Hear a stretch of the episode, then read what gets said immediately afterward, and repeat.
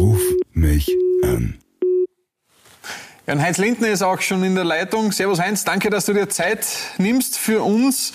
Lass uns gleich einmal über die aktuelle Situation sprechen. Ist wahrscheinlich nicht das Einfachste, wie es im Moment zugeht bei den Grasshoppers, kann ich mir vorstellen. Ja, erstmals Servus, grüß dich und äh, alle anderen im Studio, hallo.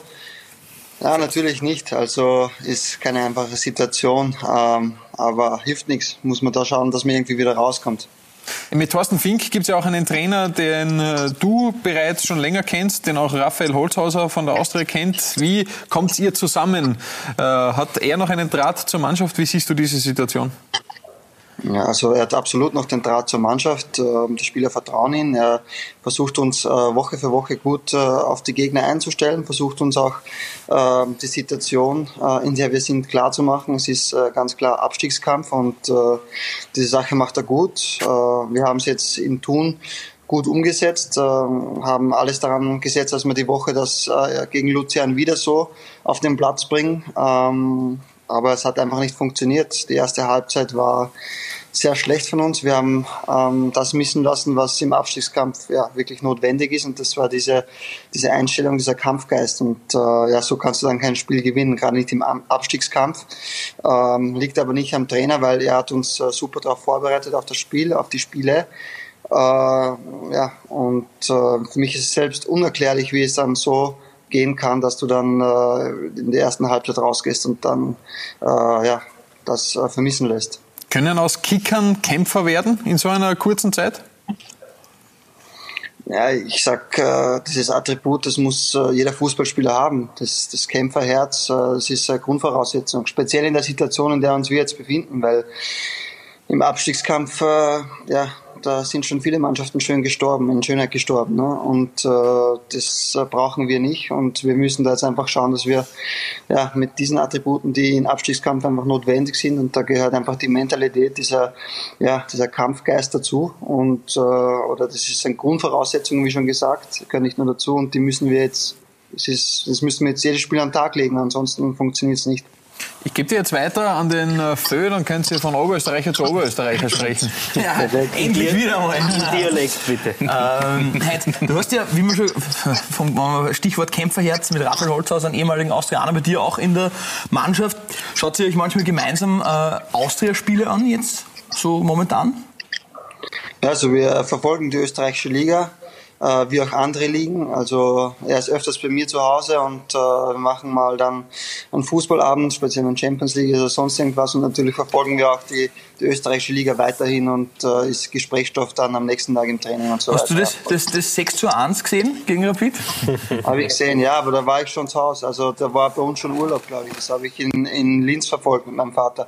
Ah, okay, cool, auch nicht schlecht. Und wie würdest du die Situation bei der Austria jetzt gerade sehen? Ist es vielleicht, äh, dass du dir denkst, okay, eigentlich wäre ich da, könnte mir wieder vorstellen, bei der Austria zu spielen jetzt gerade momentan? Also ich sehe es jetzt äh, von außen hin so, dass sie Dritter sind. Mhm. Ähm, ja, auf äh, immer, also wo ich noch bei der Austria war, ist es immer so, dass man, da das Saisonziel immer steckt, dass man sich äh, für die europäischen Startplätze qualifizieren kann. Ich glaube, da sind sie momentan im Soll und äh, ja, die Situation bei der Austria ist sicher äh, nicht so heikel und brisant wie bei uns. Aber brisant auf jeden Fall trotzdem. Dann machen wir die Runde weiter.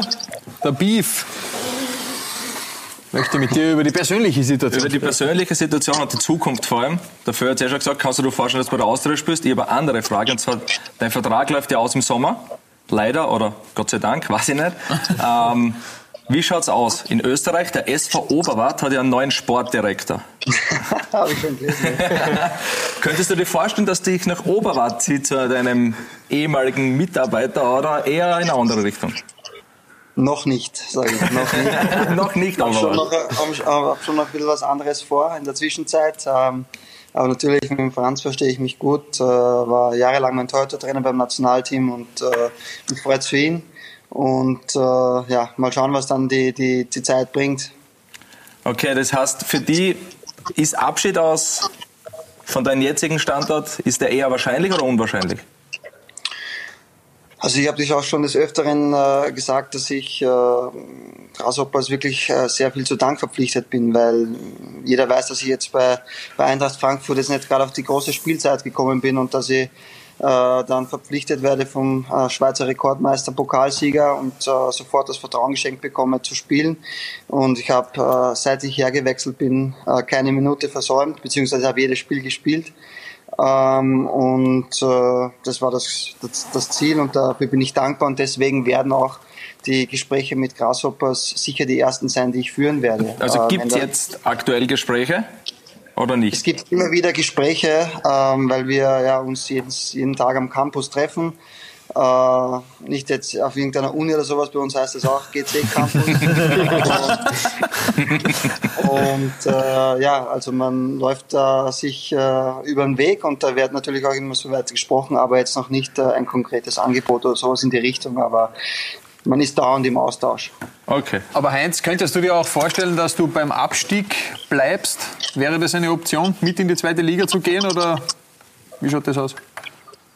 Ja, das ist natürlich, äh, will ich jetzt auch 13 Spiele vor Schluss noch nicht dran denken, weil ich äh, der Überzeugung bin, dass wir äh, gemeinsam da rauskommen und dass am, am Ende GC äh, nichts mit dem Abstieg zu tun hat. Es ist die Situation sehr schwer, aber ich bin Optimist und glaube, er will jetzt auch nicht äh, an den möglichen Abstieg denken, sondern glaube, äh, dass wir die Qualität haben, da noch rauszukommen und dann stellt sich diese Frage nicht. Gute Einstellung. Ich gebe dich weiter an den Captain oder Superman, ich weiß gar nicht, wie ihn heute nennen soll. Nenn mich, wie du möchtest. Captain Superman.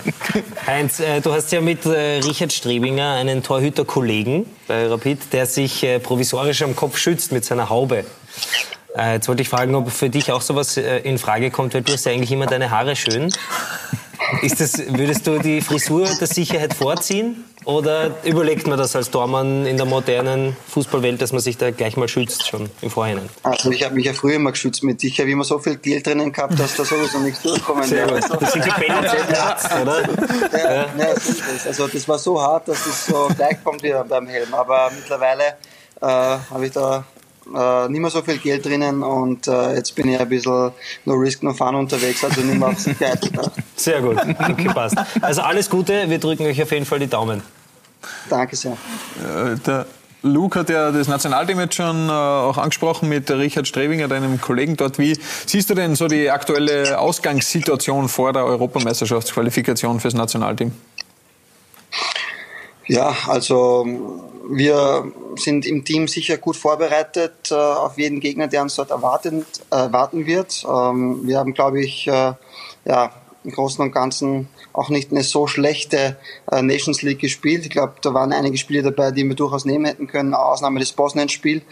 Ähm, und ich glaube, dass wir sicherlich die Chance haben, mit äh, guten Leistungen dort dann auch zu überzeugen und sich auch zu qualifizieren. Das ist natürlich unser Ziel, weil, ähm, ja, weil wir einfach jedes Spiel gewinnen wollen und, glaube ich, auch die Möglichkeiten haben dazu. Ähm, dass es nicht leicht wird, ist es, glaube ich, klar. Auch äh, gerade die ersten zwei Spiele werden, glaube ich, äh, ja, nicht richtungsweisend, aber sicher schon äh, sehr, sehr wichtig sein.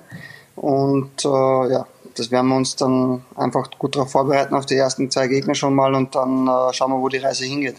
Du hast uns ja im Vorgespräch verraten, dass du alleine im Zimmer bist beim Nationalteam. Warum ist denn das so? Brauchst du zu lange in der Früh und ist das vielleicht dem anderen auf die Nerven gegangen oder wie schaut das aus? Absolut nicht. Also ich hab, äh, war damals mit dem Sutti im Zimmer, äh, jahrelang, aber Sutti hat dann ja seine Nationalteam-Karriere beendet und äh, dann hat sich keiner mehr gefunden, der mit mir ins Zimmer wollte. Was ist denn da der Grund Schnarchen oder was ist da? Du kannst also uns kannst das ja verraten, Das das sind bleibt die eh unter uns. stinkenden Handschuhe, oder? Ja, die bleiben eh am Platz oder Ah, okay, Stadion, passt. Äh, nee, einfach, äh, es gibt mehrere Spieler, die äh, jetzt, sage ich, Einzelzimmer haben. Manche haben Doppelzimmer, das ergibt sich jedes Mal irgendwie so, aber es hat sich irgendwie noch nie ergeben, dass sich dann irgendwer zu mir legen will. Also Heinz bleibt eins. Äh, abschließend noch, die österreichische Liga verfolgst du nach wie vor. Wer wird Meister? Ja, ich glaube, dass das äh, Red Bull Salzburg wird. Ich glaube, dass da wenig Überraschung geben wird, trotz des neuen Formates der Liga. Ähm, aber die Mannschaft, die mich brutal überrascht und nicht überrascht, aber begeistert ist der Lask in der Saison. Ist ja auch, äh, hängt noch auch ein bisschen äh, ja, mein Herz dran an dem Verein, weil bei dem habe ich ja begonnen zu spielen und meine ganze Jugend durchlaufen, bis ich dann so aus der Akademie gegangen bin. Und äh, ja, ich vergönne es dem Lask, dass er Vizemeister wird. Hoffe, dass die Austria danach auch äh, ein, ein Wort mitzureden hat und äh, ja, dass sich äh, die beiden Mannschaften den Platz um, äh, um den zweiten Platz dann noch äh, ausmachen werden. Aber ich glaube, an Salzburg wird auch die Saison keiner mehr rankommen. Wird der LASK Salzburg noch angreifen können nach der Punkteteilung oder geht es nicht aus? Glaube ich auch nicht. Auch wenn jetzt die Teilung dann da ist, äh, glaube ich, hat Salzburg die Qualität, äh, nicht nur die ersten elf, sondern auch ja, der komplette Kader, dass die äh, trotz der Belastung, die sie mit äh, den anderen Bewerben noch haben, ähm, ja, das Ding machen werden. Und äh, Lask äh, ist trotzdem für mich die positive Überraschung in der Saison und ja, hoffe, dass die Austria eher dann noch den Lask angreift als äh, der Lask Salzburg. Das ist, glaube ich, wahrscheinlicher. Alles klar, Heinz. Herzlichen Dank für deine Zeit und alles Gute für die verbleibende Saison noch in der Schweiz Danke euch. Ja. Ciao. Ciao. Gut, ciao. Ruf mich an.